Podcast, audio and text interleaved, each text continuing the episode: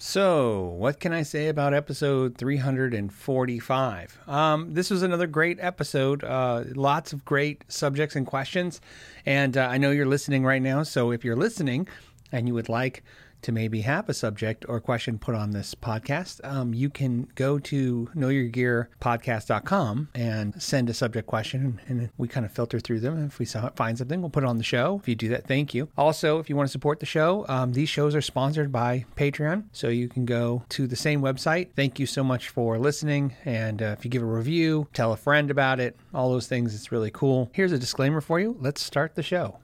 The Know Your Gear podcast is not responsible for any spontaneous guitar purchases you make during or after the show. The Know Your Gear podcast.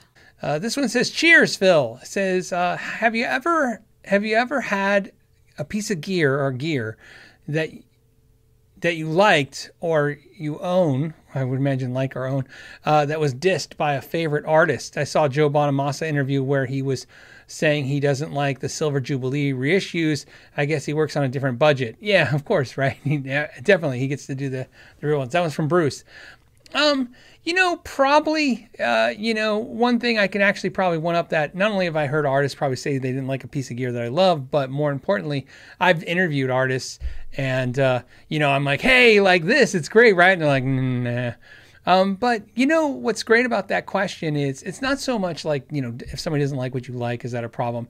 It's always reminds me how one person can feel uh, find a need for something or or find something they love, and uh, basically somebody else doesn't love it. I've told this story before, but it's the fastest analogy I have, which is uh, the the Vox AC uh, 13 and uh, 13 Vox AC 15 and the Vox AC 30 uh, especially the Vox AC30. I like the 30 more than the 15, but more importantly, um, it's an amp that I've tried to love, and I absolutely love it when other guitar players play through it. But for me, it just never does the magic. I always plug into it, and I get no magic. And uh, and and my favorite part of this story was once at the store, um, there was one on on the floor, an AC30 a guitar player played in, and it was the most magical sound I think I've ever heard. And I was like, this is this is it. And he put the guitar back on the wall, and he left the store. And I ran up, I grabbed his guitar, I plugged in, farts, just nothing.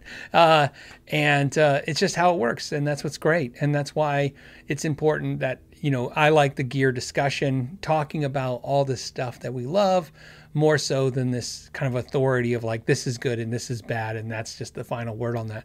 Uh, you know, somebody loves a metal zone and somebody hates it, and that's just how it goes. So, and um, and you know, John Bonamassa, Joe Bonamassa is probably right. I bet you if he said, "Man, a real super, silver jubilee with a real 15 Les Paul sounds like better than the reissue than a and a reissue jubilee," but uh, you know, the truth is, the rest of us are never going to know that or find that to be that the case. Why do many of my guitars uh, drift sharp, not flat? Oh, okay, cool. Uh, when uh, while simply sitting on the stands in my room where the temperature and humidity is consistent. So you know what's going to cause your guitars to go sharp. My first experience, you know, with a customer saying my guitar keeps going out of tune but sharp, not flat, was a Gibson SG. In fact, it actually made me not try or play SGs for years um, because I feel like a lot of times SGs, especially thinner neck SGs, would come in for repair with them going uh, out of tune sharp and uh, it, later found it wasn't an SG issue, but it's just more you know more likely to happen on your Gibson SGs. What's happening is is as the neck pitches back, it's stretching the strings. And so what's causing that is the neck is shifting. That's what it does. And especially a thinner neck and the way the SG's neck joint is and just the overall way the design of the guitar. I've said this many times on my PRS Mira, which is behind me, one of my favorite guitars of all time. It's kind of like Paul Reed Smith's version of SG in my mind. Um, and uh, it's one of my favorite guitars in the world, but it, it is my least stable guitar. It, it, does go out of tune. If the weather gets cold, it's going to go out of tune. If the if the weather gets hot, it goes out of tune. Um, I don't know why that is, and I've tried to replace it many times with other Miras that didn't do the problem that mine does, but I just love that Mira so much. So yeah, going sharp isn't uh, uh, unique or problematic. It's guitars can go out of tune and go sharp uh, just as easy as they can go flat. So the difference though is that generally speaking, if they're going flat, it's because uh, they're binding in the nut or the tuning key is slipping, or the string is slipping on the tuning key, which is more important to, to say than the tuning key is slipping, in my experience. Bad restringing habits will cause your guitar to go out of tune way more than a tuner. Tuners get um, people, you know, right? You the operator blames the gear, right? Uh, too many times guitar players are like this this tuning key is slipping and a lot of times it's just the way they're restringing the guitar is not not effective uh, comparatively but uh, so although that's what causes guitars to go flat uh, guitars going sharp is usually like i said the neck uh, it pitches back and, and basically it stretches the string and goes sharp so there you go um, the, i guess the answer that's the answer to your question you didn't ask but how do you fix that um, there's not a whole lot you can do. Some guitars will do it. Thicker necks tend to be more stable than thinner necks on average. I'd like to say woods change, you know, matter, but uh, it could be maybe a maple is more stable than a mahogany. But I mean, I hate to play that game because you know guitars are kind of that's it's kind of the thing about guitars is they're kind of like pets. There's no two of the same. You know, you can. Uh, uh, you know, you can get two pets that look identical, but their personalities are different. Things are different. The same thing. I know it sounds weird to compare an animal to a piece of wood hanging in the wall, but a guitar does have some kind of a personality, and they do get the issue. You know, they get issues and they do well. You know, some do better than others. Um, so, you know, especially if all your guitars are doing it. Um, you know, I don't know what to tell you. I'm trying to think of any suggestions that I have but there's really not a lot. Like I said, I have guitars that just don't ever, when it comes to going sharp, going flat, there's all kinds of things you do. You can correctly cut the nut. You can, you know, like I said, change the restring, restringing habits. You can change the brand of strings. You can change your tuners. I mean, there's a ton of things you can do if your guitar is constantly going flat. But going sharp, the neck is moving, and essentially, if you're controlling the environment, which is sounds like what you're doing, there's there's not a whole lot more you can do besides that. Oh, okay. So uh, this is from Drew says I can't tell which one of Phil's single cuts are Gibsons and which are heritages due to the background cutting off the headstocks. Ah, well, the best way to tell, Drew, is the pick guards. The dead giveaway is the pick guards. In my opinion, the Heritage has the best pick guard. So this is the Gibson. I'm painting the, uh, pointing the gold top. Oh, you know what? I probably change my camera view and get closer. Can I get a little closer? Look at that. This is the gold top. Yeah, new cameras, new year, new stuff. Look, I can move around. Okay, so gold top Gibson, right? Heritage with the uh, the pickguard that follows more of the line of the body, and then of course that's a Gibson R9. So Gibson R9, there's a Heritage R, uh, uh, 150 H150, and this is a uh, this is a Gibson Les Paul Classic, um, but it will throw you off because I changed the pickups to chrome, and I put top hat knobs on it, and remove the classic uh, truss rod cover to make it look more like a standard. And the reason is, is this thing is seven and a half pounds. it's weight relieved, of course. Uh, I bought it from Carter's Vintage Guitars. Uh, was uh, I want to say into 2022. I was on Carter's Vintage Guitars, and one of the things I love about that uh, store, besides the magic if you can actually be in Nashville and go in there, but on their website they get some of the coolest used gear coming through. I mean, uh, you know, you're not going to find that you know cool 299 find, but you're going to find some cool stuff in the thousand dollar up range that's really unique and cool. But um, they weigh their guitars, which is nice. And so all of a sudden I saw Les Paul Classic Gold Top, seven and a half pounds. I was like, oh yeah. And uh, it's got a weird ne- neck that's not quite the 60s thin and not quite the 50s. It's right in the middle. It's kind of very unique uh, neck. Um, and then, uh, but it is weight relieved, so you guys know it is the the weight relieved uh, guitar. So I got that, and then I bought that, and uh, what I do, I uh, uh, changed out the pick guard. I think, um, I think because the pick guard was a little old, I changed out the pick guard. I changed out the poker chip, changed out the top hat knobs because I just like the way they look, and then I put uh, chrome covers on the uh, Gibson pickups. So there, there you go. Um, so there, there, there you go. Um, but if we're talking about new guitars, I actually got a new guitar. Uh, yep, I did it. I um, uh, I, I pulled a crazy trigger. I got a Gretsch. Uh, there it is. That's why it's uh, proudly standing there. It still has the piece of paper underneath the bridge. I haven't got that far, but uh, that's uh, I, fin- I I finally got the classic grid, uh, Gretsch. This is the 6120 Nashville, so it's uh, really cool. There will be a video. Um, I, I, didn't buy it to do a video. I, it's not something I'm I'm working with a company or anything. I just literally I just felt like it was time, you know, to get that guitar and uh, and uh, so I did it. so I did it and I got it and uh, I'm loving it. I got it from uh, Eddie's Guitars, uh, so you know, and um, they gave me a smoking deal. And uh, I always a little nervous when I tell you guys that because I don't want anybody, you know, I want the dealers to give you a deal, but I don't want the dealers to get any headaches. Um, so you know, they gave me they gave me 15% off. I talked about this, but I didn't say who. So Eddie's Guitars, if you haven't checked them out, this is my second guitar buying a guitar from them, and um, I've always had a good experience with them online. They ship fast. They're really nice. I I virtual talk to them. Um, they even, by the way, if anyone from Eddie's Guitars ever sees this, uh, thanks, man. Um, I just sent them an email saying, hey, um, I want to. I sent them a message saying, hey, if you're going to be running running any sales, I'd like to know because I'm interested in one of your guitars. And they go, actually, we're still running our Christmas sales. We can give you a deal. And I said, okay, what's the deal? And I was hoping for 10% off. They went 15% off, which was great. But then they don't charge tax on the website. Um, uh, if you guys don't know how the tax r- rules work with sales tax, your website has to hit a certain dollar amount before you have to start collecting the sales tax. I'm not a tax person so tax people if you start putting information in there i'm just going off what stores tell me why they do and some don't collect the sales tax um, uh, and I do remember the gear ex- exchange for Sweetwater saying at first they didn't have to collect the sales tax, like I said, until they hit a certain volume. But anyways, 15% off plus the tax, that's like 25% off. They gave me a smoking deal, shipped it out immediately. And then when I got it, I got a little nice little card and it said, uh, we enjoy your show or I enjoy your show. And I go, oh, that's just, that's just cool, right? Um, so that was nice. So there you go. Um, uh, there's my cool, right? New, new Gretsch that we got to do a video about, right?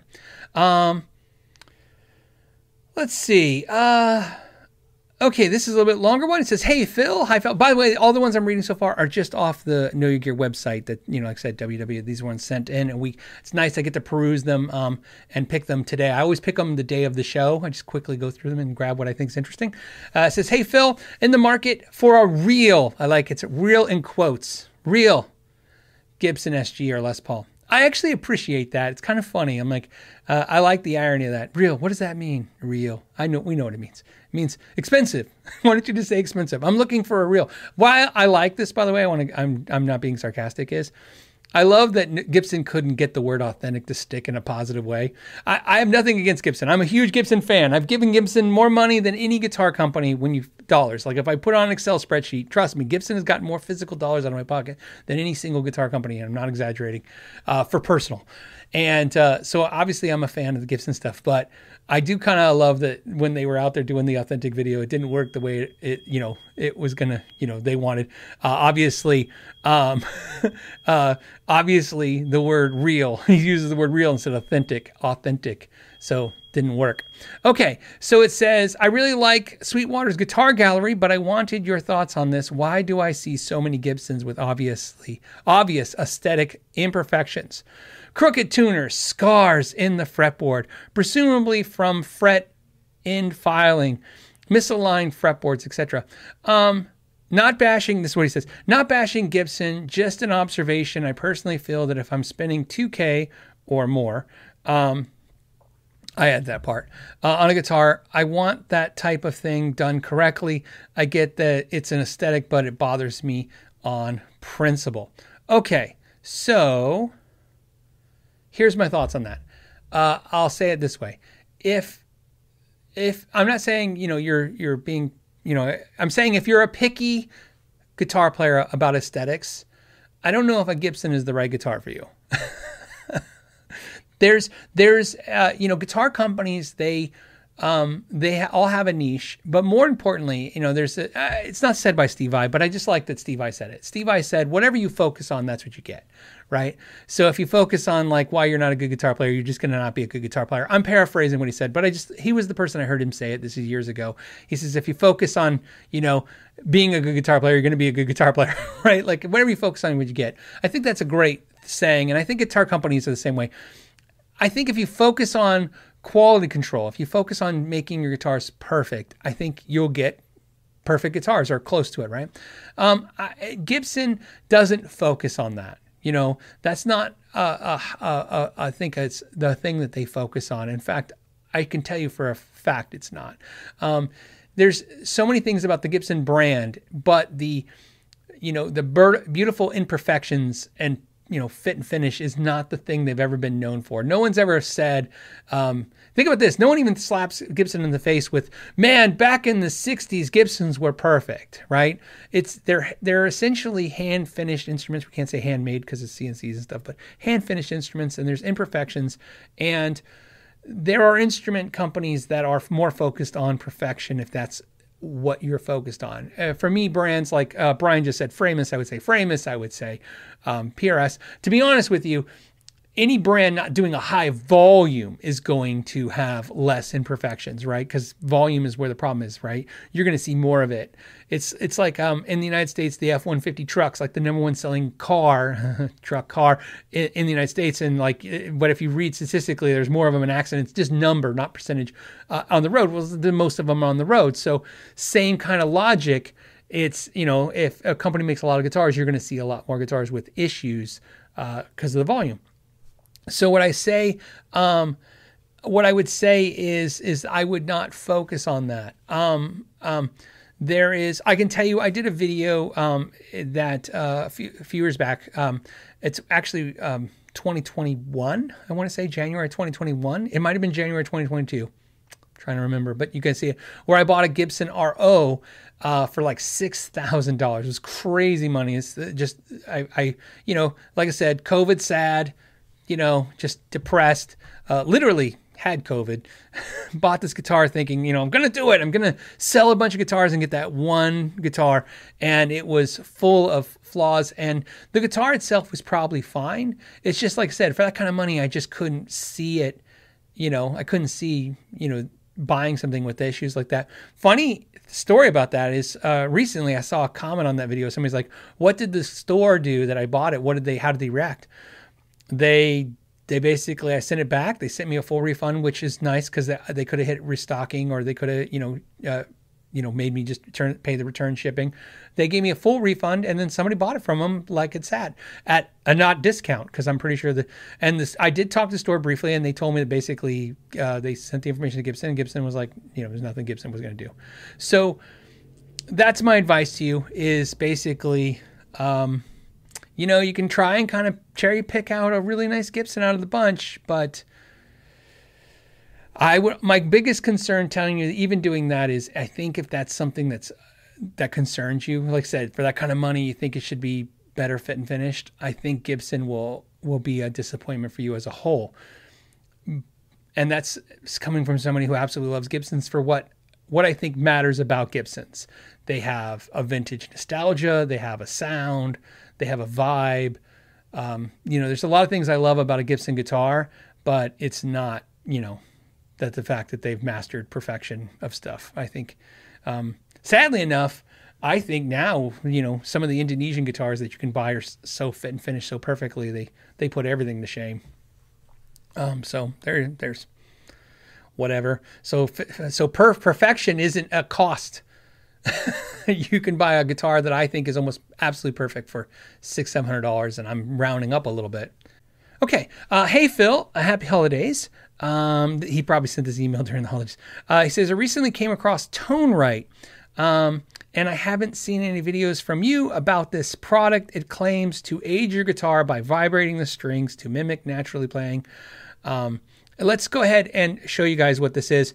Um, this I'm aware of this product, this particular product because uh, they were doing a lot of sponsored Instagram uh, feeds. So of course, anytime I popped on Instagram, I was getting, you know, ToneRite in my face. Um, it looks like it's available at Sweetwater. No, not Sweetwater. StewMac. So, uh, so basically, what they do is they sell this device for $150 or $170 if you don't live in the United States. Um, and uh, basically, you stick this on your guitar and it vibrates your guitar and uh, it's uh, and why you ask? I'm sure some of you are like, why? Why would you want to do that? What is the sound? It's not a sound. Um, so it actually comes from more importantly a thing that really does happen. So we talked about last week. I, Monte Montgomery is my favorite guitar player, and he plays a Yairi, which is a Japanese-made Alvarez. Um, fantastic guitar. Uh, there's a amazing factory tour of Yairi. It's now a little dated now, but you can watch it on YouTube. And on there they show the the uh, luthiers basically hand kind of uh, sculpting the necks and stuff. But in there, they were one of the first companies I ever saw do this. Uh, uh, uh, but many companies do it. What they do is they build the guitar, and after they're done with the acoustic, it's all built. They put them in a room in in a row in like racks, and then they play loud music in the room, like big 18 inch subwoofers, right? Loud music. Um, I think they played loud classical music. I'm not. I, I'm not, kidding. Um, they play loud music, and the reason they do this is for two reasons. The first one is probably the most important reason, which is the sound. If you've ever been in a guitar center and somebody hits a really loud chord on one of those electric guitars and all the guitars ring, if you haven't experienced this, it's a kind of fun experience. They um the guitars ver- reverberate and the strings ring because of the vibrations. Um, the um, basically what they're doing is they're causing the guitars to to vibrate like they would if they were being played because whether you're strumming or the music's causing the strings to move, the strings are vibrating. I shouldn't say vibrating. Strings are moving, and then therefore the guitar is moving, the top is moving. And so, obviously, being recently built, this is kind of like what you see when you see somebody take a weight and drop it on a chair a thousand times to see how how well the cushion holds up. This is to see um, to see how you know if there's anything that's going to fall off, right? You know, is any of the glue going to come loose? Does anything crack? Does one of the braces fall off? Right? It's a good way to check things on the guitar. So they do it for that reason. The second reason is is that um, obviously um, much like a lot of things, uh, there's there's a lot of theories out there, and uh, like speakers have this theory as well too. Like the longer it's played, the more it's broken in. Acoustics, I think, are um, again, you know, whether you believe it or not, I believe that um, uh, that the um, the the longer a guitar is played, acoustic guitar especially, especially acoustic guitar, the more it has kind of a broken in feel to it, and maybe even a softer, more broken in sound. Um, and uh, and so I think um, I think that's the logic behind this thing. Now that that being said, I I really don't understand the device. I'm just explaining what it does. Would so I guess I'm thinking that the end user customer is someone who buys a acoustic guitar, especially a high end acoustic guitar with a solid top. They stick this vibrating device on it, and, and I apologize if it's not actually vibrating, if it's doing something else, but it is causing the guitar strings to re, re, you know move. And um, you know, set it down and essentially you can break in your guitar without playing it. It makes me sad first. I'm going to tell you the sad thing because it's kind of the realization that, you know, like, well, why wouldn't you just play your guitar? okay. I don't know. Um, I don't know. It's one of those things, I guess I would put in a category. I wouldn't shun anyone who bought it. If somebody bought it and said it worked and you loved it, I wouldn't have a, uh, a stern opposing opinion to you. Would I buy it? No. Um, uh, would I test it if they reached out to me and said, "Hey, we want you to stick it on a guitar and try a guitar a month later after whatever you run this thing"? Would I do it? I don't even think I'd do it. Here's why I don't think I would do it. There's a part of me um, that there's a part of me that would be curious, you know, to know if it worked or if I I can notice a difference. But there's also another part of me is like, you know, even if it worked, even if the, it proved to me after 30 days the guitar sounded better, whatever that means, I wouldn't spend 150 bucks for it. I'd just play a guitar really hard for the month. so, uh, and I would say, I would also say that if I need a, a, thing to do that, I would also maybe not have as many guitars. There's a reason why I have more electrics than acoustics. Um, I have a few acoustics, and the ones I have, I truly am passionate about because of that reason. I like to play my acoustics all the time. I don't like my acoustics to sit dormant. Electric guitar, sometimes, like you know, it's, it's you pick it up and play it every once in a while. It's kind of nice to have it. It's beautiful guitar, but I don't really need a bunch of acoustics. So that's just my two cents on it. But again, like I said, if you said you loved it, I'd I wouldn't tell you like, oh, you're snake oil, you fell for it. Um, you know, I just don't know. And I'm sure a lot of people are going to give you strong opinions about whether it works or not works, but I would be I would be remiss if I didn't say that my gut says that 50%, I'm being very nice, of those people with those opinions are pulling it out of their ass and they don't really don't know either way, right? You know, whether they're saying it works or doesn't work. I bet you most people just don't know. So, because I don't truly know, I just know the theory behind it and why some companies have done it.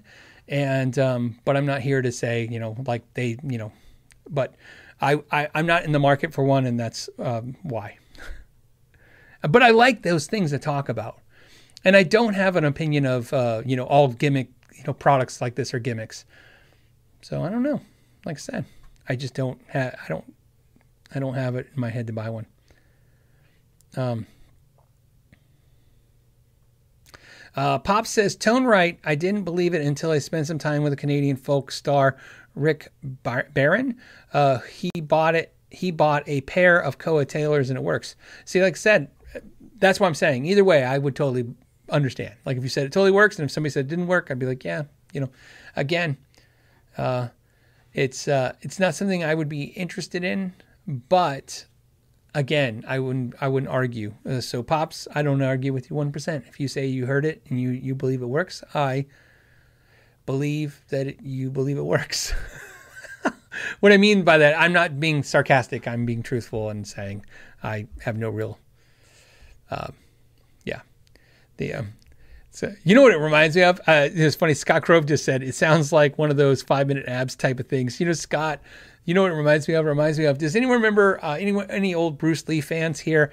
Uh, didn't he do the thing where he put the electrodes to us and and like it caused it causes muscles to work out? You know, it's one of those things like you hear those stories and you're like, I don't know, does that work? Does should I electrocute my muscles to make them stronger, or or is it craziness? So, all right, all right, uh, and I wish that company the best of luck. By the way. Like I said, maybe they figured out the the the, the magic, or maybe they haven't. Um. Okay, uh, this is a good subject. I really like this. Uh, this came from the panda. The panda says, uh, "What uh, premium is paid to use Indian rosewood versus Indian laurel?" in guitar manufacturing? I love questions like this. And why is PRS using Indian rosewood on SEs while Fender and Gibson are using Indian laurel? On Squiers and Epiphones? And this this is a great question because I think at the core there's always, especially with so much great gear out there, you know, it's never a question like, is this any good? It's always a question is like, why is this? Why is this more? Why is this less? Why is this there's less of these? Why are there more of these?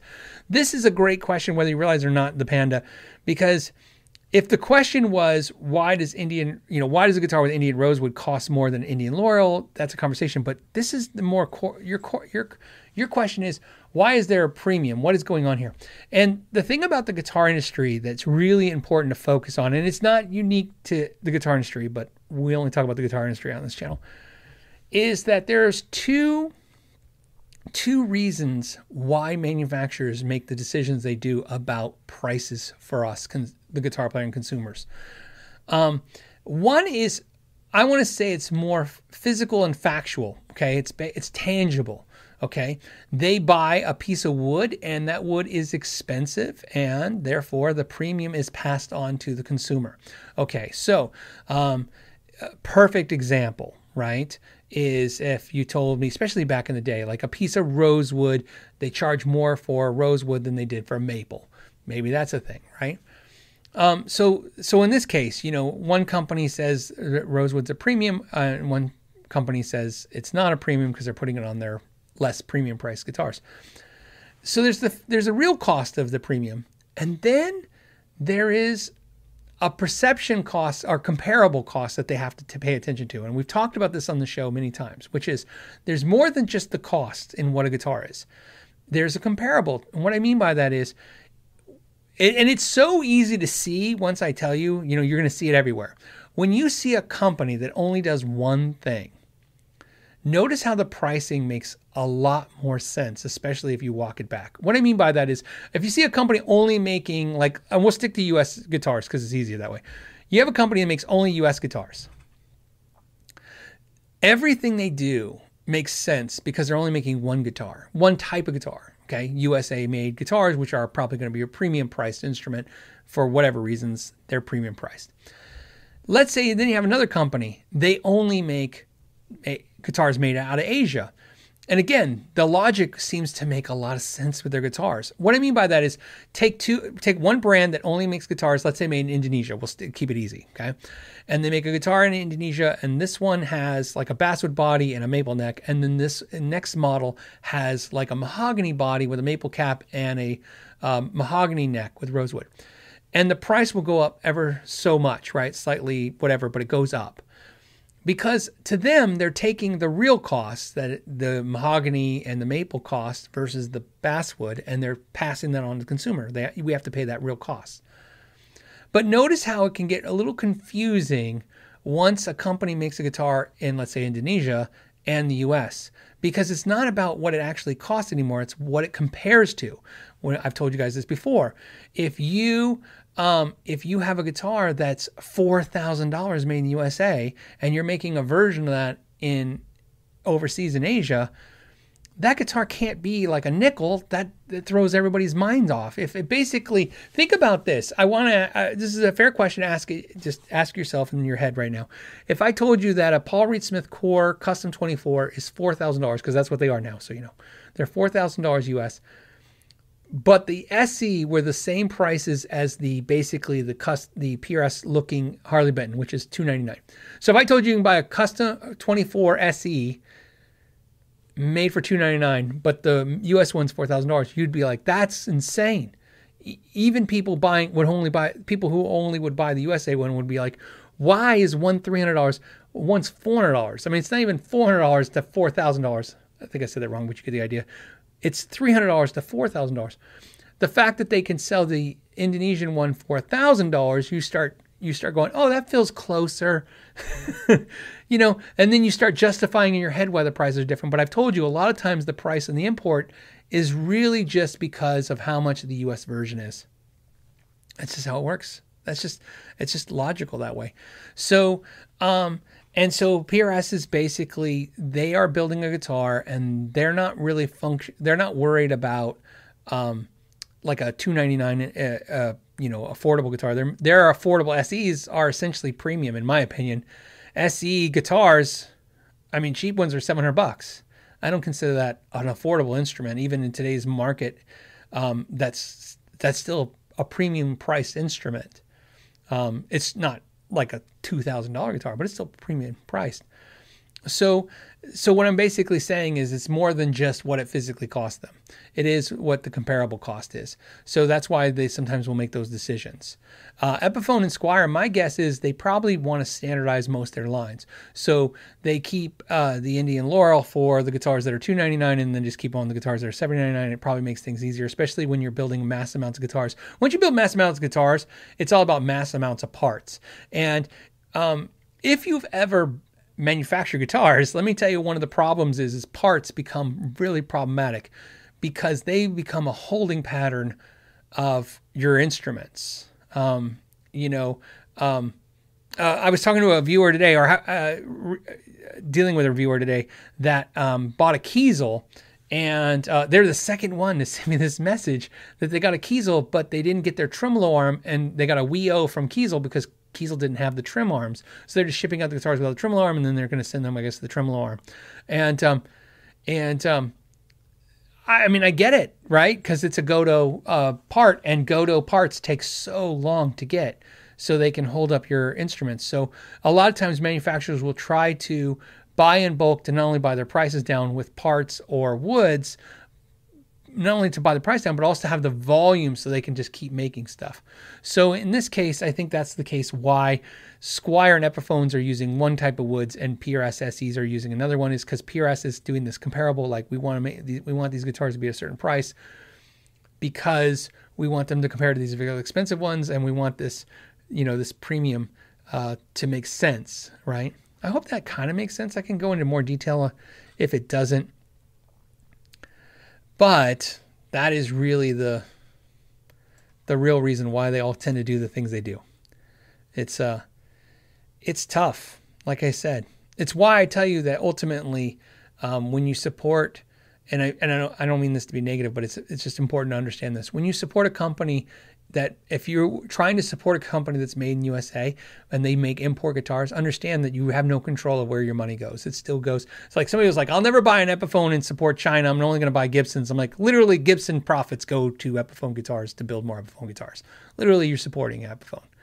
Um, I mean, it's obvious that these companies are connected, right? Fender and Squier are the same company, Epiphone and Gibson the same choir, it's a company. So if you really want your money to not go overseas, if that's a thing for you, and again, we don't want to be political on the channel because I just don't that stuff bores the crap out of me.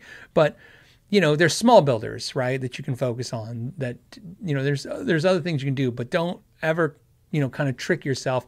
Uh, there was a comment the other day on one of my videos, and the and and and the and the guy was saying that basically he wouldn't buy any import instruments, only U.S. guitars, but yet he and just I don't want to say it because I don't want you to see who it is, because uh, I don't want you to give him crap. Um, but he la- labeled off a bunch of his USA guitars, and literally I.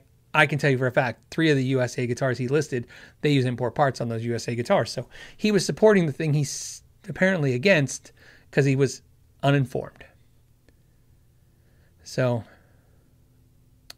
uh, Unfreaking Believable says, Phil, can you share your signal chain for recording your upcoming demos and background tra- background tracks? Uh, tracks, yes. Uh, so um, we we didn't we were going to do it and then we uh, revised everything. So obviously new lighting in the room. You can see all the guitars clearly now right? Uh, so we have new lighting and of course because i messed up the beginning of the show you can see i'm still using the mixers and stuff.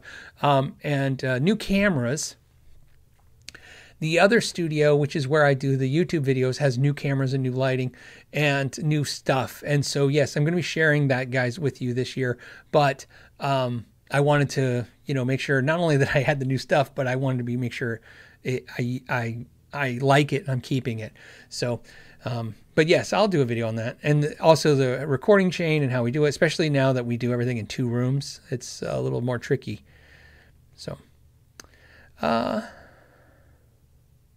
yeah. Okay. So watch this. Eddie, Eddie, Eddie's, Eddie, I guess it's Eddie G World says reverends are onto something good with stock features like Korina, locking tuners, etc. So Eddie, perfectly, you're what you're pointing out is exactly what I'm talking about. Um, Reverend guitars are all made, um, I think, in Korea, right? They make them at the Mir factory. I don't know if they do any Indonesian guitars as well. They might, but all the ones I've seen have come out of Mir, which is in Korea. And Reverend guitar is a perfect example I'm talking about. Notice how their logic makes sense. I mean, their guitars are definitely not inexpensive. They're expensive instruments, but their quality. Obviously, if you get Fishman pickups, the price goes up. Like you said, if you get Korina versus, you know, uh, you know, if they're using basswood or whatever, because they don't really have any other agenda to to sell you as an as the oh well this is the you know USA made Reverend and this is the made in China Reverend and this is made in Korea Reverend and these are how we're going to price all this stuff. It's really just they're using one place and they're building all the guitars so therefore the pricing structure is really kind of mostly affected by the tangibles. You know, a more expensive bridge means the guitar price goes up. More expensive wood, the price goes up. More expensive pickups, the price goes up. It gets like I said, it can get confusing with uh, when they make multiple when they use multiple different factories in different places of the world you can note and different branding like having sub branding and premium branding. Like I said the logic always sometimes doesn't line up and you're like why doesn't this make sense? And like i said it's because the price is not always dictated by just the components, but it's also the comparable of the other things they're trying to sell you because they got to make all of this make sense in the stepping process. Why do you step to the next thing? And um, you know, if you've uh, you guys know obviously because I had the store for 13 years, one of the things you're, you're trained at, I still have the training manuals. I don't think they make them anymore, but Fender has training manuals on how to sell Fender products, and a lot of companies would have these training manuals and they would train you just like they train their sales reps. And one of the things they would train you is not only about the product, which I, I loved, but they would trade you, I train you on how to step people up. Just like a car dealership. What leather seats, GPS, right? Uh, it not only just tell you those options because that doesn't mean anything. If somebody, if you, you went to a guitar store and they just said these are options or more, they taught you how to like explain to the customer the logic of the stepping process. Um, and uh, that's a lot of thought is putting to convincing us that these things have you know, the value points. Uh, Nella says U.S. made. I did a review of the U.S. made uh, Reverend. He says they were made a similar de- de- Electro. Yes, um, I'm just kind of stuttering that through. I apologize, Nella. Uh, yes, the Reverends when they were made in the USA, the ones I've played, and of course the one I, I bought and did a video of, uh, was made of the same material as a Danelectro, which is why I don't know why I can't think of that stuff. I always think it's the stuff that they used to back on the back of TVs. That's how old I am when the TVs. And it's always got a weird name and it escapes me, but it's essentially cardboard. what, what, what is it called? Uh, somebody will say it in the comments. What's this stuff called? It's like a fiberboard, and it's got a funny ah masonite. Thank you, Leland. Masonite. I just remember like I was like I just remember had a weird masonite. Uh, yeah, so they're made of masonite, which is uh, or MDF. It's yeah. Um, it's just, all I remember is I just remember the back of the TV set Oh Jesus. Uh, because I'm, I'm 740 years old. I don't know if you guys know that. And so, uh, for those of you younger viewers uh, that are, um, not only did the back of the TVs have masonite, which is like this cardboard, you had screws and you had to take it out to change the tubes.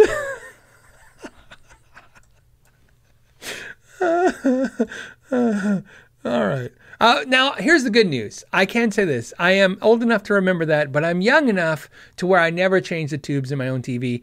I got to watch my parents do it because I wasn't allowed to touch it because I was still young enough to not uh, be allowed to touch the tubes in your TV. So there you go. Uh, let's see.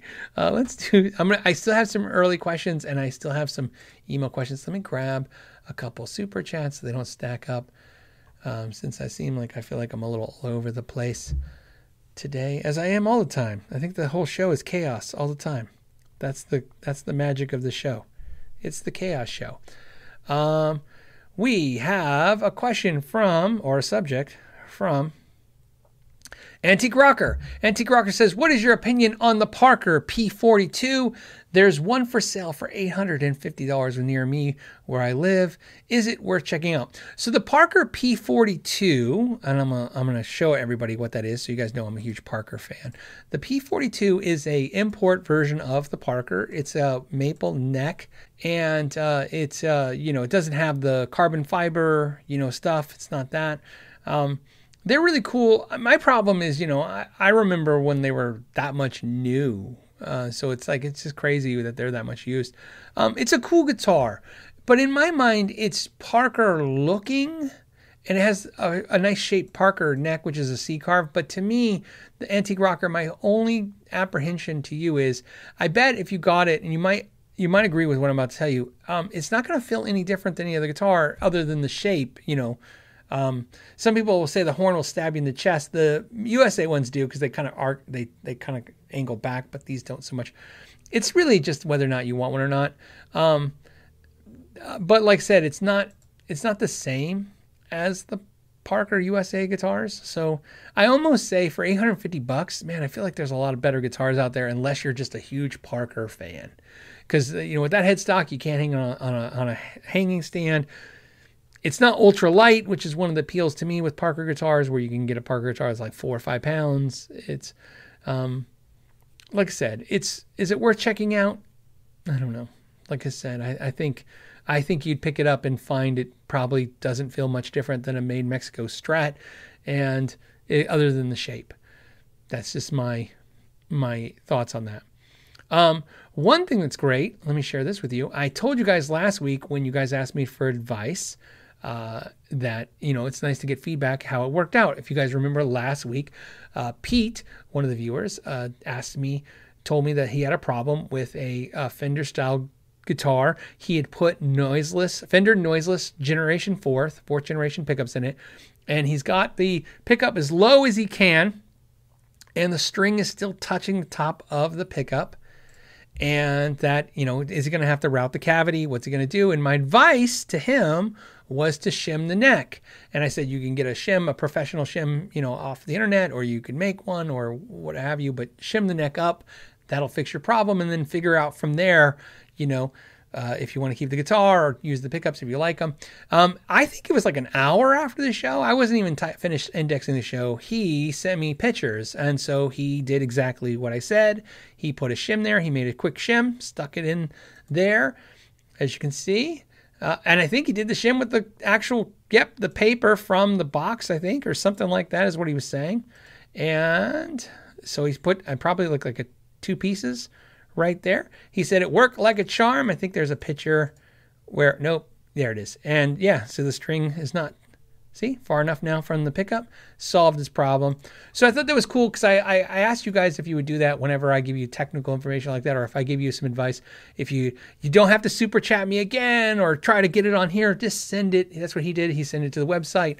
I will search and pick for that kind of stuff because I think that's a, a cool thing to share with you guys. Is you know, um, you know, if it worked or if it failed. Again, you know, I, I you know, and I'll make as many mistakes as I do right things too. So, um, so there you go. Uh, but uh, so thank you, Pete, for sending that to me and uh, updating everybody. I thought that was really cool, and uh, and also I think these are the more illustrative things. Not to say like, haha, I said shim it, he did, and what was right. It's now he shoved cardboard in there. He solved the problem. Like I said, sometimes I I think what's great about this kind of platform than actual official videos is you know, it's kind of like us talking, like a bunch of friends, you know, hanging out, talking on a Friday afternoon about the thing we love, guitars. And and when somebody's like, "Yeah, I have this problem," somebody's like, "Yeah, just do this." You know, it's it's not, it doesn't need a, you know, it's not an hour discussion of the problem. Just as simple as shove a piece of cardboard in there. I think I actually said business cards last week, so he used the packaging. So there you go, perfect. Jay Martinez. I just received an ENGL Founders Edition because Jay Martinez has a lot of money, everybody. That's a great amp. Uh, it's like, isn't it like 3,800 bucks? I think it's uh, incredible tones. I, I would imagine. I'm a huge ENGL fan, even though apparently I can't say ENGL and I'm never going to say it other than the way I say it now. Uh, have you tried it? I have not tried it, man. I don't have the, I don't, I don't, nope. Uh, it says, ha- uh, I have the Iron Ball 20. That's a great amp. The Fireball 25. That's one of my favorite amps. And uh, this is a plan to keep all three.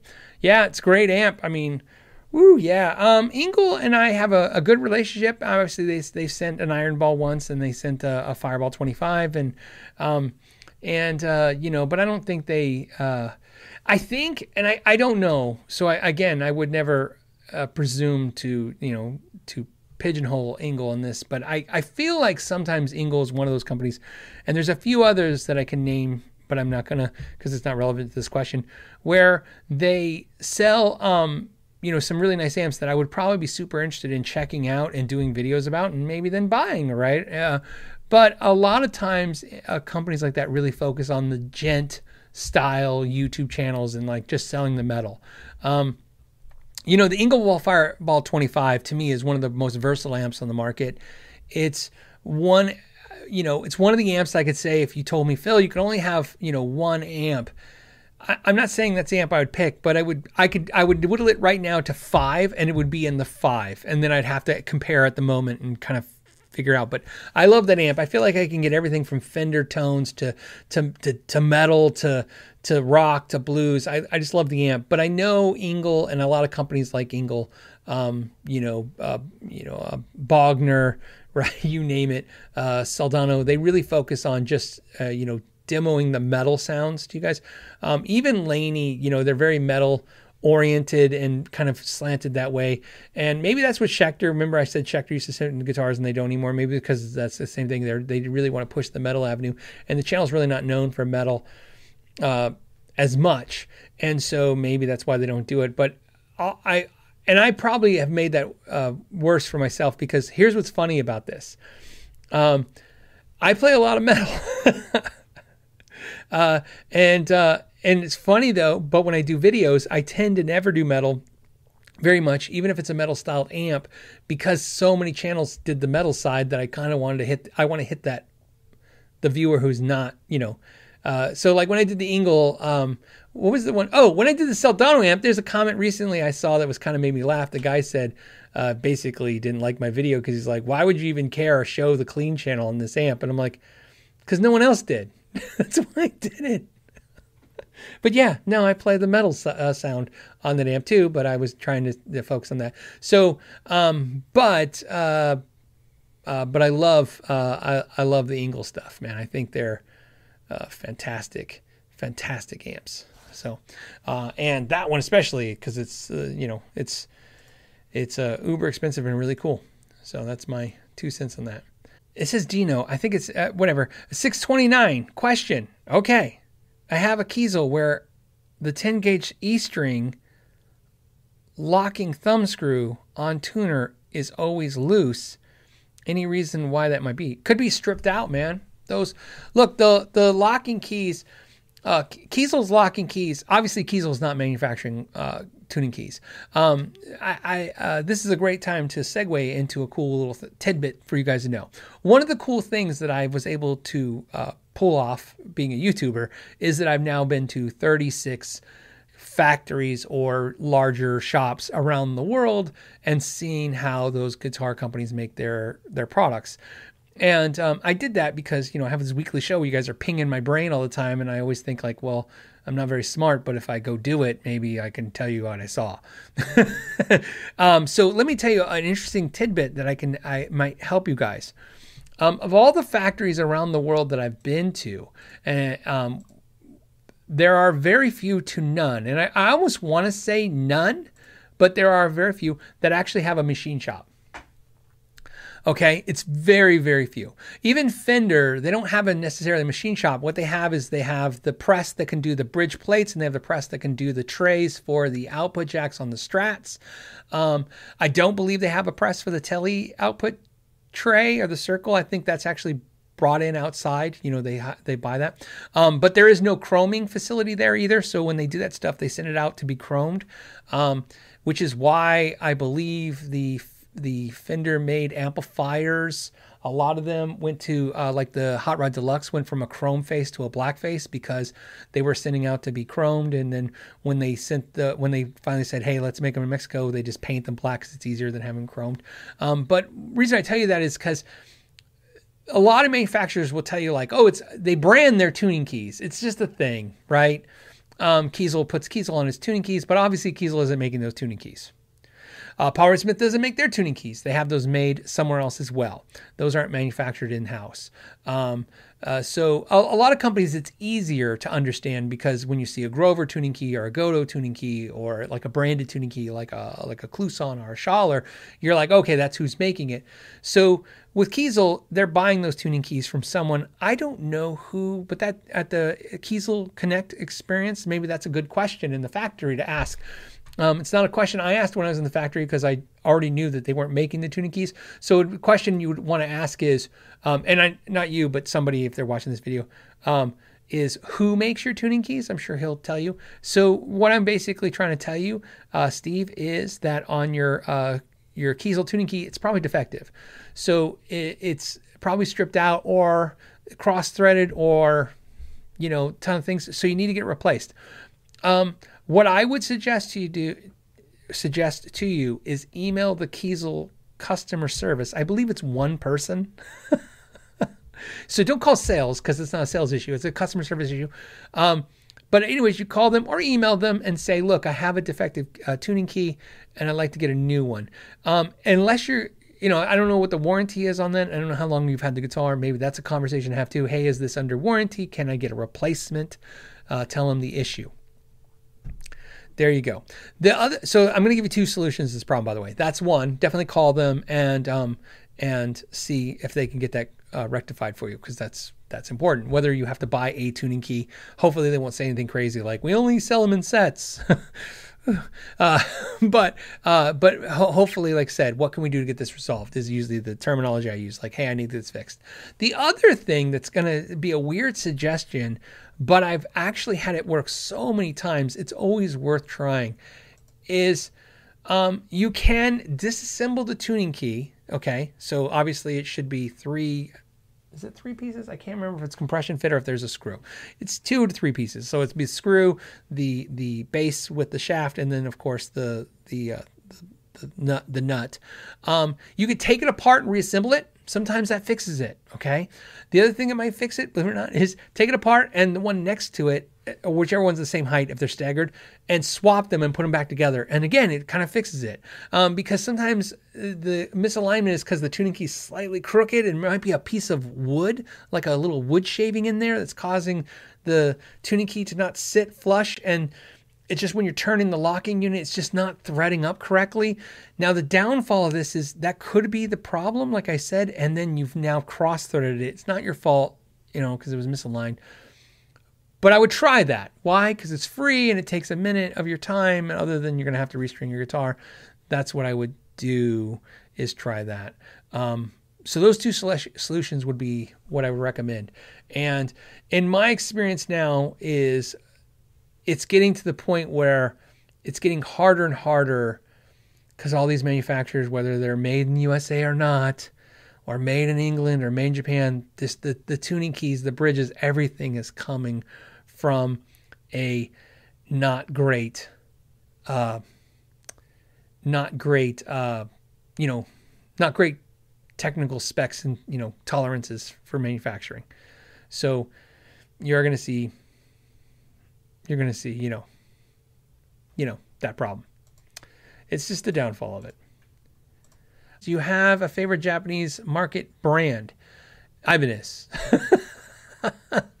yeah, you know, um, so the made in Japan guitars obviously are fantastic, right? So I mean, obviously I like the, the Jacksons, I like the FGN guitars, I like uh, the Gretsch. This Gretsch I bought. This is a, a made in Japan Gretsch. Um, uh, there's a ton of made in Japan guitars, but I'm a huge Ibanez fan. Uh, the I, Ibanez, you know, Ibanez to me, when people like they they when people talk about Gibson and Fenders, and you know when they grew up, those were the iconic brands to own. For me, it was Ibanez. Uh, just because the you know stores I went to when I was a kid where I lived mostly had off brands you never heard of. Most of the brands in the stores around town that I went to, those brands weren't in guitar magazines. so it's like you know everybody had brands that no one ever heard of, um, and uh, for the most part. And so one of the stores in town they had Fenders and Ibanez uh, that was the story. You know, that was the premium is to go in Ibanez. And Ibanez, to me at the time, all the players. Um, remember, I started guitar in '89, so '89. Think about that. I mean, Passion Warfare comes out from Steve Vai. You have them doing. Uh, Warrant is playing Ibanez at that time. Uh, Paul Gilbert's playing Ibanez. Joe Satriani is playing Ibanez. Um, uh, Pat Metheny's playing an Ibanez. Frank Gambale's playing an Ibanez. Uh, Jennifer Batten is playing an Ibanez with Michael Jackson, basically. So it was. Um, it was like Ibanez was uh, premium, but also obtainable premium. Like all the brands, like I told, I think I've said uh, ESP guitars. I, I never, you know, you had to drive to Hollywood Guitar Center, uh, drive all the way to California. You could see like, you know, some ESPs in the wall that you weren't allowed to touch. And Jackson even made in, I didn't understand because I was a kid. So when I went to the store that carried Jackson in town, they had US Jacksons and then they had the professional series, which was made in Japan. Um, but to me, Jackson's just was, it was just unobtainable. It was expensive. So I didn't know enough about the brand to go, oh, there's a sub tier of Jackson that's more affordable in in the price range of Ibanez. So to me, Ibanez was the kind of guitars that were 700 bucks. So Bruce says Ibanez is uh, 100% outsourced manufacturing. Uh, not anymore. At the time, back in the day, yeah, Japan. Now uh, Ibanez has a uh, factory in Indonesia, uh, which is Hoshino. So Ibanez is 100% outsourced. But think of this: Ibanez isn't even a company; it's it's a brand that they stick on guitars. Hoshino is the company, but Hoshino owns the Indonesian factory, and um, and uh, so yes, but uh, that is that's not a line that I understand. Uh, in other words, I, I, you know, like this company doesn't make this guitar, this company hasn't made. That's like everybody at this point. I mean, Cortex probably making 300 different brands at this point. It's probably, probably so crazy. So, but yes, but I, Ibanez was a, a premium brand to me as a kid, but it was an it was obtainable premium. Uh, what I mean by, like I said, seven hundred dollars uh, back in the day. That was crazy expensive. I couldn't afford that, by the way. But I'm just saying, when you saw seven hundred dollars, you're like, oh, okay, so three times what I have. Where if I saw a guitar that was two thousand dollars or thousand dollars, like I've talked in the past, that this guitar was too expensive. So that's that's my affection for Ibanez. So when I got my first Ibanez, that was my my Ibanez. My first Ibanez was my first, um, uh, my first, like expensive, like uh, crazy. You know, like I got a guitar, I and I, it was a brand that, you know, people would know. Anyway, says, Hey Phil, do you have any recommendations for pickup winding machines looking to get in a, ha- a hobby? Yes, I like the Mojotone winder. You can get it from Mojotone or Stu Mac. Um, and the reason I say that is because sometimes Mojotone is out and they sell it through StewMac. Uh, so you can get a StewMac. Uh, it's my absolute favorite one. Um, I do have a couple different winding machines, um, so you know. Um, the Schatten Winder is cool. There's a reason why I like the Mojotone one. I think it's uh, for the price. Uh, it's a fantastic quality and it's really um, accurate. And um, one of the things that's tough about winding pickups, um, first, you know, you learn to do it and then you're like, okay, I got this down. But the consistency is a killer one of the things that I have to do, and I, I, think I told you guys this before, is like when somebody buys a set of pickups that I make, I make a bunch of sets. We've been talking about what to do with all the unused pickups. I have a bunch of pickups that they're good. I just I'm matching the sets up that I'm sending you guys, and um, it's the old school way of doing things. It's kind of like I remember when Mike Soldano told me that you know the the SLO 100s he would and whenever they'd finish the amp, he would take it into a quiet room in the shop and he would swap out 12AX7s and play all by himself, quiet in the room, and find the, the 12AX7 had the least amount of noise to get the noise level down. And of course, when he sold the company to Boutique Amp Distribution, which is now currently who makes it, um, Pete, the designer there, who now designs for uh, Bad Cat amps, um, he put DC heaters on the amp and that solved the problem. Uh, the reason I tell you that is that's something that smaller pickup builders have to do where bigger pickup builders don't do this. Bigger pickup builders will use um, technology to get consistency, right? Where I do, I'm almost like, Mike Soldano where I'm winding a pickup and then I'm loading it into the cartridges and I'm playing it on a guitar and I'm listening and I'm like compare the other one and compare the I go oh, these two sound the best. I put these two together. Um, so that's the winder I like. Uh, let me share uh, with you guys um, the Mojotone winder uh, because one of those things I I own a couple of them uh, and they've definitely gone up in price. Uh, StewMac's got them for 650, but there's one on Reverb for six. Man, they've really gone up. Amazon, what? So here's one on the uh, Amazon for 559, so 560 bucks. This is the unit right here. It's got a great display. It works great. I changed out the knob for a different knob that I like better when I turn it. Um, but this is the unit I like. Let me go back. I wonder if it's any cheaper if you get it actually on Mojotone's website. No, it's cheaper on Amazon than on Mojotone, and it ships from Mojo Tone. I love the world we live in. Mojotone shows it here $600. Temporary out of stock. This is what I'm saying. This is the problem. This is why a lot of people buy it on everywhere else because they're always they're always out of stock. But uh, for those of you that are interested, that's the one I recommend. It is a lot of money, uh, but you know I've tried a ton, and I'm not saying it's the best one, but I will say I love its consistency, its quality. It's a great machine. You're if you haven't seen it, it's like a little obviously now you've seen the red box you'll start noticing every pickup small pickup winder who, whoever they are they got it in the background somewhere. That's what they're using. It's a really go-to. It's really kind of really changed uh, to me uh, you know the small winding world right?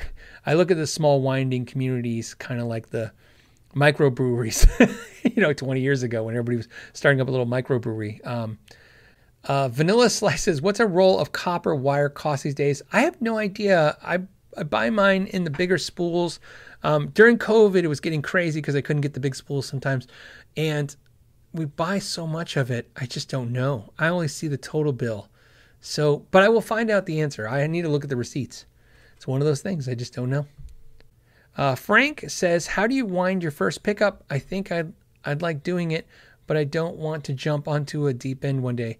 Um, I would wind the very first pickup is wind yourself a single coil pickup um, for a ton of reasons. One, it's one ra- you know one wire wrapping around. That's a big deal.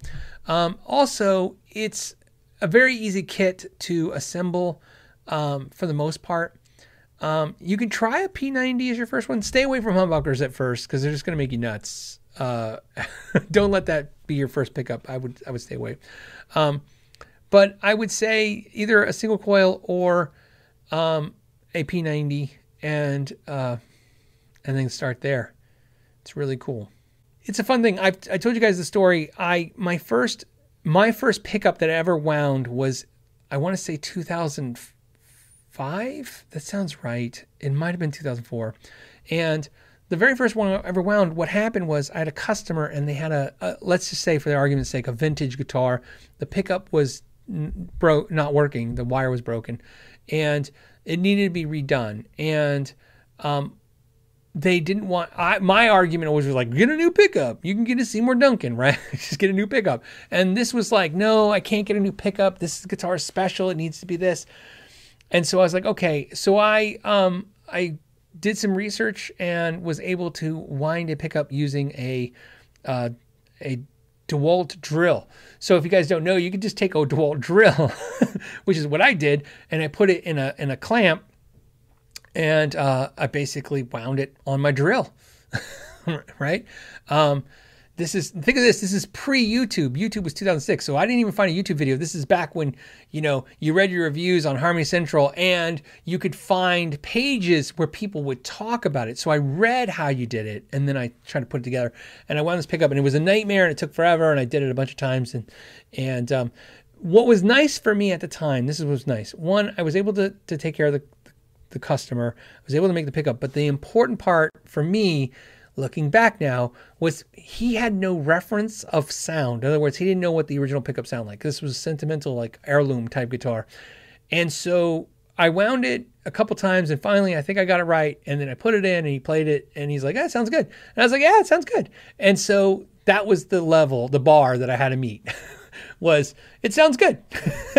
but I, I know I now know it could have been totally so far from what the original pickup sounded because I didn't even know at that time that there was like Formvar or enamel wire. I didn't know, you know, that I should be that there's a certain amount of wines. You know, I didn't even think to take the wire off and like weigh it and see if I could calculate how much wine's in it.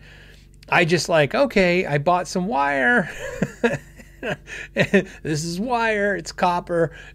and I basically wound the pickup and I was like, it works. And that's the that's the process. And then I didn't really have any uh, desire to do that again, except for the fact that I had a guy who was winding pickups for me. And again, we got into a situation where he couldn't do it, and we had some customers that need some wound pickups. So I go, okay, I'll wind some more. And then um, and that's just how it works. And I would do them periodically through over the years, but never any real, you know, like this is a desire to do this. Um, it was more of a a lot of repairs. There's a lot of types of repairs I love to do, but a lot of types of repairs I did just because fundamentally it was just you know cost effective to do it that way or time uh, effective to do it that way. And then after you teach yourself a skill like that, you just have the skill, and then you're like, might as well do it. The world we live in, boy, do I boy, do I love YouTube now versus the old days of just looking up a forum or looking up something late night. Here's somebody telling you how to do it. let's see what they let's see what they say. Uh, M. Karras says I bought a Power Electric brand guitar. One showed up. Powers Electric brand guitar. One showed up in my local guitar. It's a dream to play. Complete hollow body with no sound holes. Learned about it watching Tim Pierce video. Oh, cool. Um, why do I not know that video? I usually watch all his videos, and I can't believe I don't know that video. Huh? I'll have to check it out for sure. The Outdoors Lab says, "Hey Phil, thanks for all the tips you've given on how to get deals. Just just scored a used Jackson Dinky in mint condition, save two hundred dollars. It's nice. That's a great guitar too. I like the Jackson Dinky. I've always loved that guitar shape, the the body, I've always had a big affection for smaller body guitars, even though I'm a bigger guy. It's kind of a weird thing. I don't know why. I just like the way I like. I like my arm down. This this I don't like it up like this. That's that's why.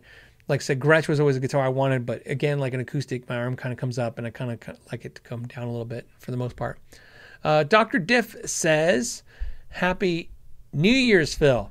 Is that are saying Happy New York? No, Happy NY. Happy New Year's, Phil. I have a stage right amp. I upgraded with a Jensen 12 inch speaker, 25 watt Alnico, but saw Sweet H2O have a B stock Marshall. Okay. Oh, Swat, Sweetwater. Uh, that's funny. Sweet H2O. I'm like, what the hell are you saying? it says, I saw Sweetwater has a B stock Marshall 1 watt tube amp with an 8 inch uh, Celestion at a good price. You think I'd be happy with it? I did not like the Marshall 1 watt amp. Um, the, the, I had the head. My issue was, um, and, I, and I've said this many times, uh, just to be clear, and I thought I was clear in the video, but I want to be clear now again, which is I had the original version of that amp that was made in the UK, but I don't care if it was made in UK. What I care about is the original version had a gain control on the clean channel. And from that, you were able to juice the gain a little bit to get the clean channel to sound a little bigger. And on the version they make now, the volume is just like just a volume. I think the presence control is hooked to it. And to me, the clean is so, so thin and so bright that I want that. That amp to me is a perfect as a pedal platform. It's got a little digital reverb, a little one watt amp, a little quiet at night kind of thing, run some pedals through it. And I found that just having no control of your clean sound uh, at all with an amp that doesn't have any kind of beefiness to it, it really was a little not you know, not great. And I would imagine, and I could be totally wrong, that it's much worse with an 8 inch speaker than it was when I was running it through a 112 and 212 cabinet. So I'm going to say no. The only thing I liked about that amp is that it said Marshall and it looked cool, but I did not like anything about that. A lot of people gave me hell on that video about the distortion. You're like, hey, the distortion's great. Why? I'm like, yeah, it's, it's fine. But, but my biggest issue, which I think again wasn't clear, was they already made a version of the amp that was freaking awesome. I understand that was made in England and this one's now made in Vietnam, but just copy, send the one you made in England, send that to Vietnam. Go make that, send that out for for the price they did. But instead, they changed it and they made it worse. So uh, that's my uh, opinion. But so you know, some people love it, as uh, we talked about at the beginning of the show.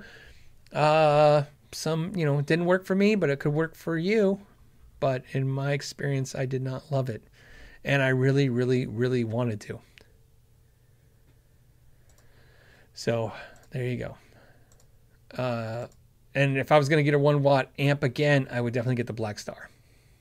That's for sure. Compare for that for that price point and those price points. Um, let's see. Smooth. Oh, we already did smoother. Uh, history will vindicate Thrawn. you guys in your names. Okay. All right. Uh, hey Phil, what do you uh, what to do with cheap bass cabinet with a blown speaker. Oh, 2011 GC era acoustic 410. Wanted to sell it because it's bulky and heavy, but replacement speakers cost as much as the cabinet. Yeah. Um, it's tough, you know, when you have a cabinet like that and you you want to sell it. The sad thing is is that here's what's funny, okay? Um, I don't know what you're to get for it, and it's not to be a lot. But as dumb as this sounds, the cabinet's probably going to be easier to sell. I don't care what brand it is. Okay, I don't care if it's acoustic or Behringer or whatever. If it's a premium brand, it's going to be easy. But I'm, we're talking about non-premium, you know, expensive brands. Um, in my experience, if you have an amp with a blown or cabinet with a blown speaker, and your the math isn't working right, so in other words, like you said, if I buy a new speaker, it's as much as the damn cabinet costs. If you try to sell that like on Craigslist or OfferUp, and you say, "Hey, I have ca- you know I have a 112 guitar cabinet with blown speaker. I have a 410 with blown speakers. I have a 115 blown speaker."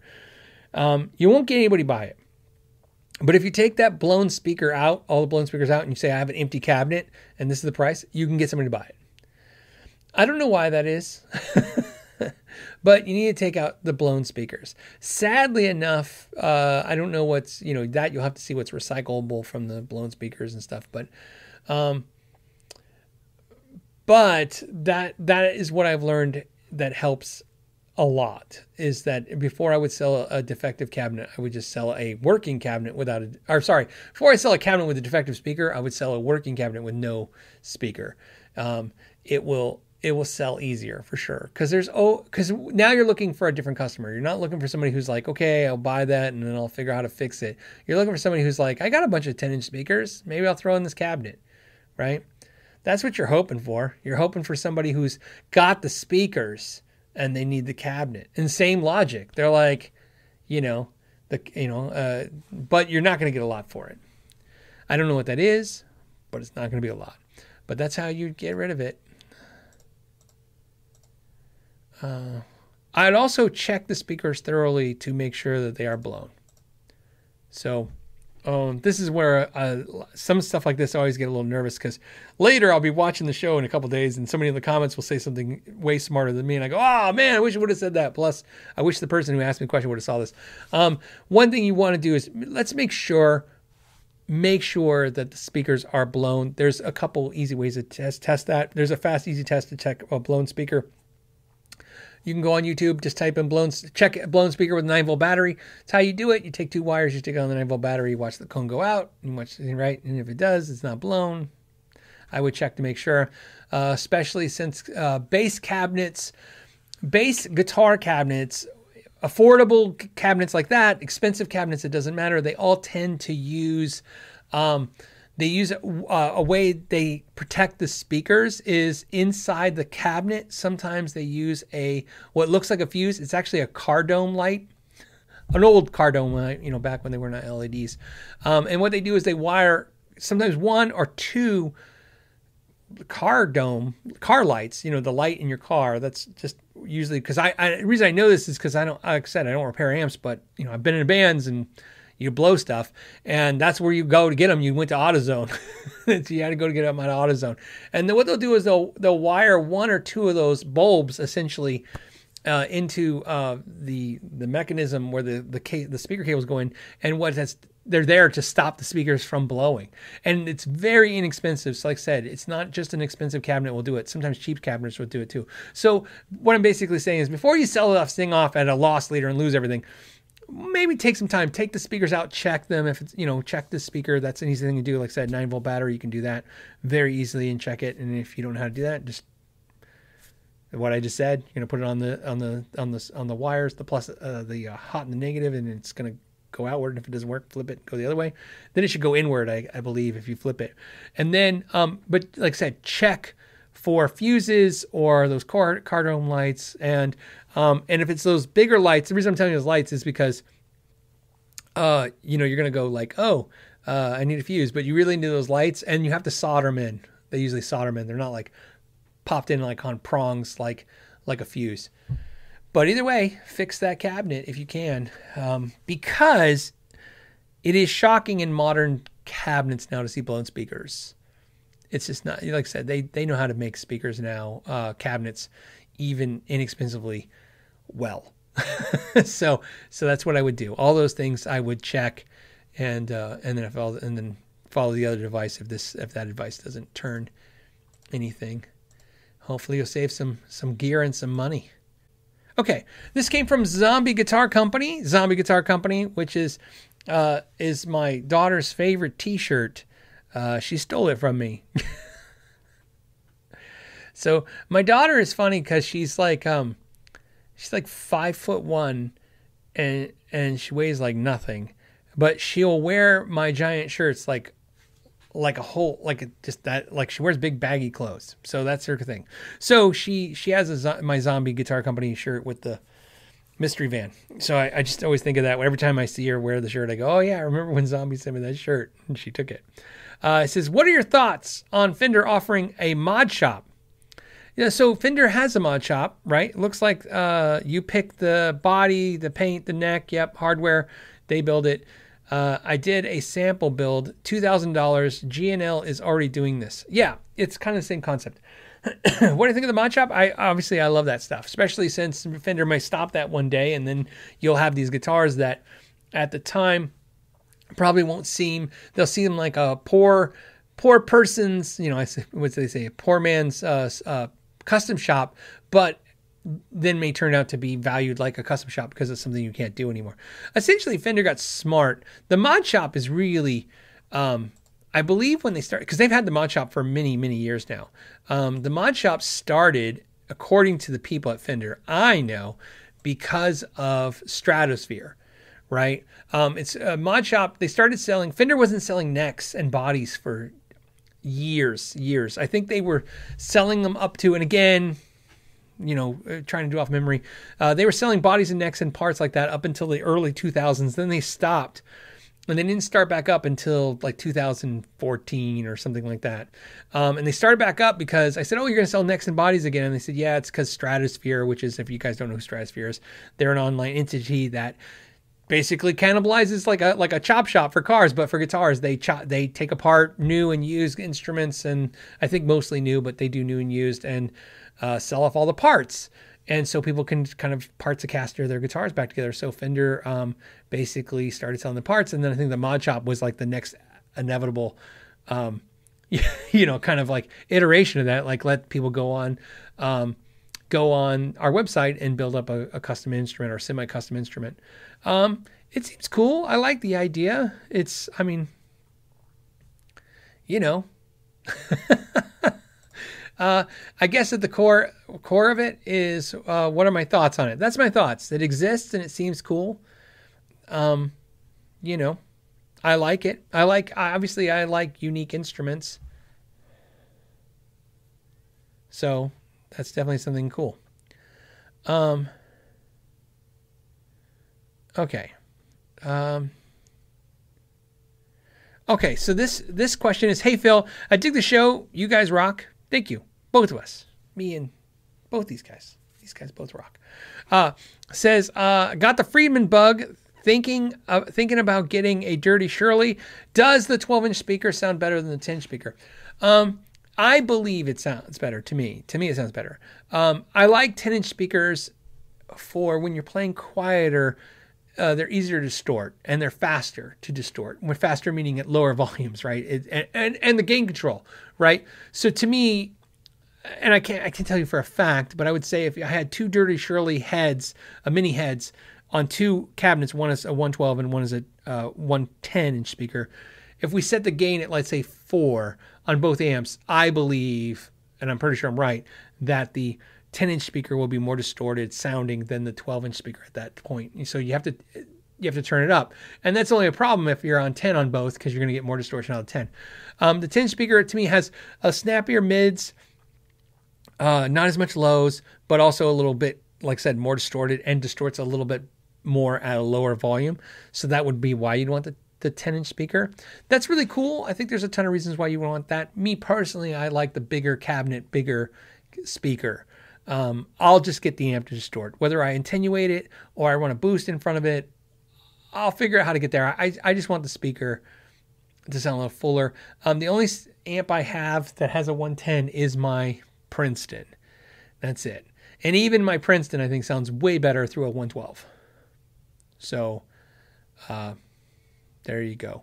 So I like 12s. I'm biased. I like the 12s more than 10s. So, so it's like I said, can't say better, but I would say I would pick that for sure. Um, and I think the reason you're asking is because the the Dirty Shirley Mini combo comes in a 110. Is that what it is? So I think that that's the answer. And you're thinking about should you get the head in the cabinet? I like it. I like having heads and cabinets over a, a one cabinet. Gina Short was an early riser question, so I grabbed it. She said, uh, How would you dial in a good tone for an acoustic electric guitar running through an electric amp using the EQ? So, we talked last week about adding the EQ pedal to an amplifier like a, a, a Boss Katana or something like that to make it better. Um, with EQ pedals, like if we're using, like, let's say the Boss, uh, you know, uh, EQ, seven band EQ. Um, one of the things I like to do is set the volume. If the EQ pedal has a volume, set that to um, unity gain. Okay, so if you're not familiar with unity, unity gain, if you're not familiar with that term, uh, um, it's used all the time in the pedal areas of, of the world.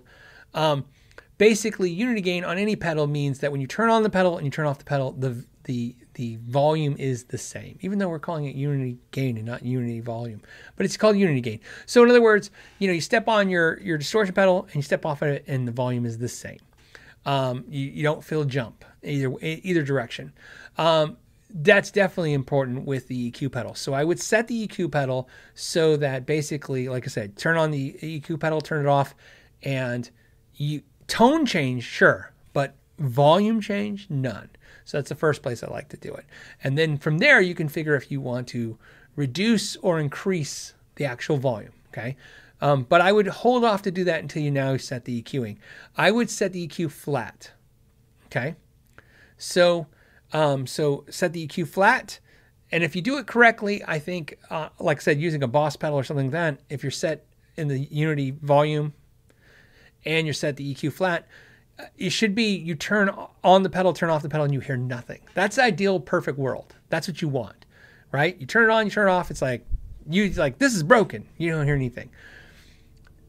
Then what you want to do is play for a second with it off and then turn it on and start adjusting, right? Maybe add some low end frequencies.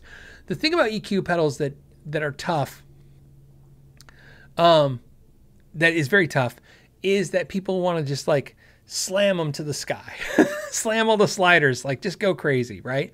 And um you know, the the only the best way the best way I ever was told uh, to knock it off by a, a very talented musician uh, when I was lucky enough to hang out with somebody the first time I was hanging out with somebody who's talented who who kind of dialed me in they were like dude chill out. I, ter- I grabbed the gain I think I went to 10 they're like dude chill. Like dude, if you were seasoning your food, if you're cooking, would you just be like, I'm gonna dump a whole like a whole can of Old Bay. Like just throw that in there, right? Half half a can of pepper, half a can of salt. He's like, no, no, you lightly season, stir, taste. Lightly season, stir, taste, right? I'm like, yes, okay. So same thing. You can do this uh, same. This analogy works for gain with chorus.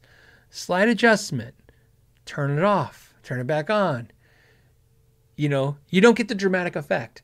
But the dramatic effect is really what you don't want right? You want the acoustic to sound just more alive. I know what you're going after. Everybody's going the same thing. Acoustic sounds a little more dynamic, a little bit more acoustic, because most of the time with an acoustic electric, what you're really spending the time to do is trying to make the electric part of the acoustic sound like the acoustic part.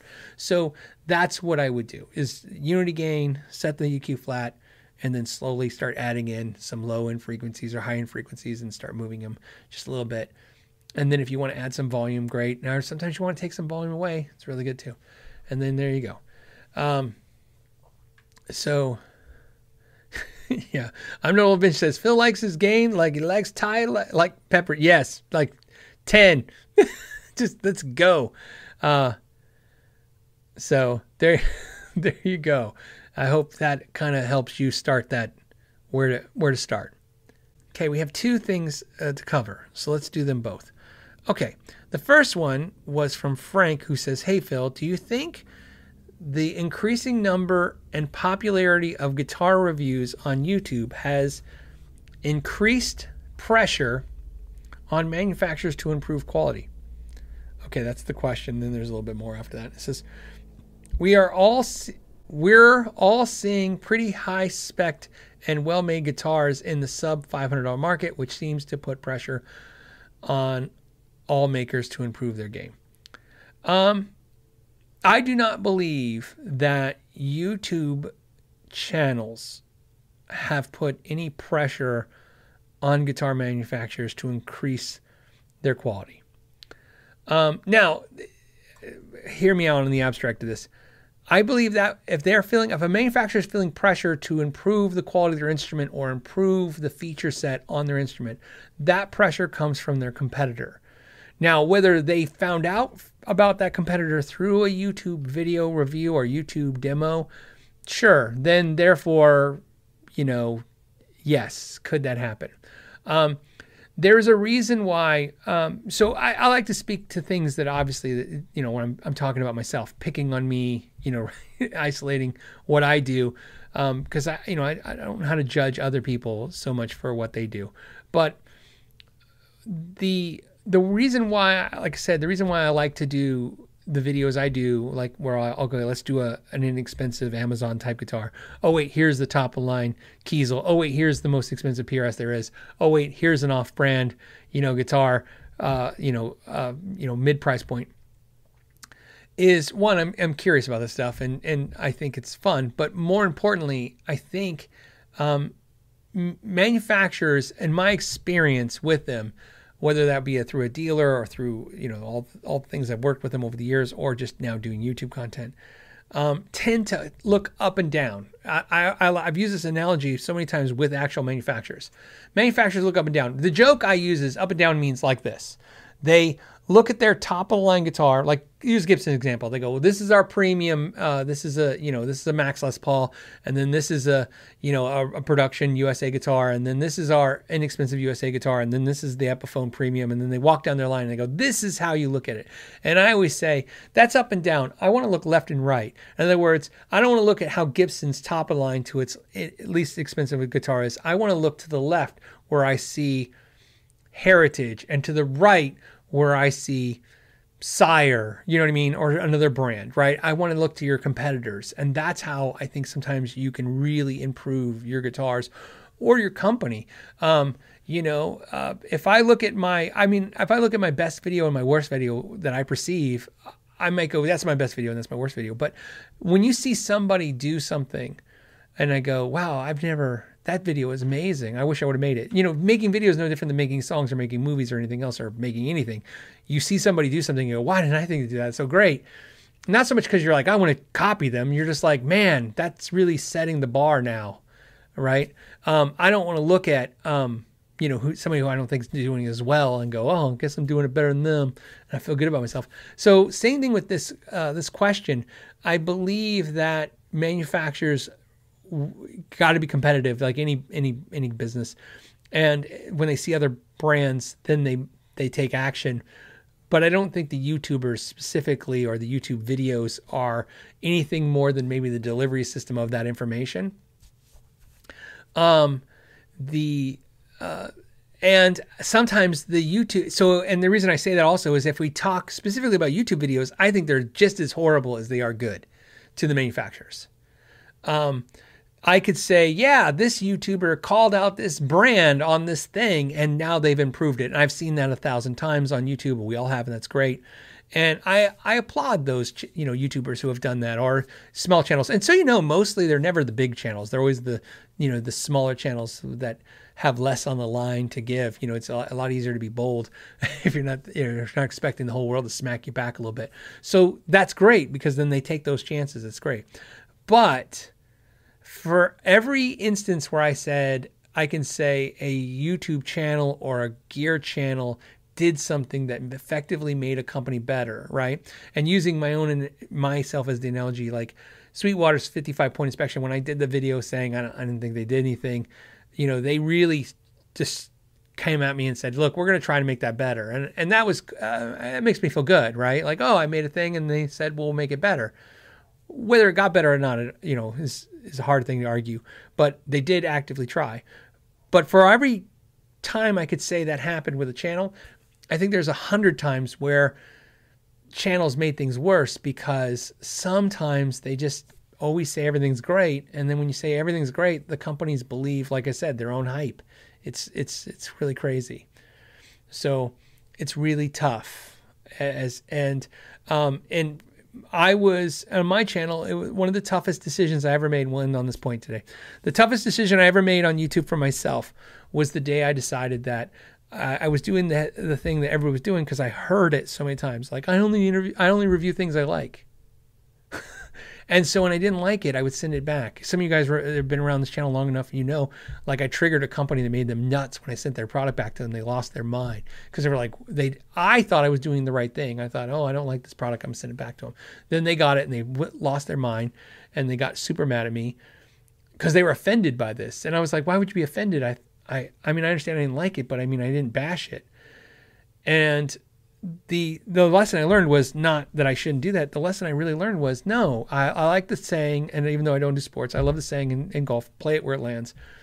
If I do a video, if I get a product and I don't like it, then they get a video. the video is just me not liking it. I don't I don't like to make those videos so I really work hard, like you all work hard when you're online researching your next guitar.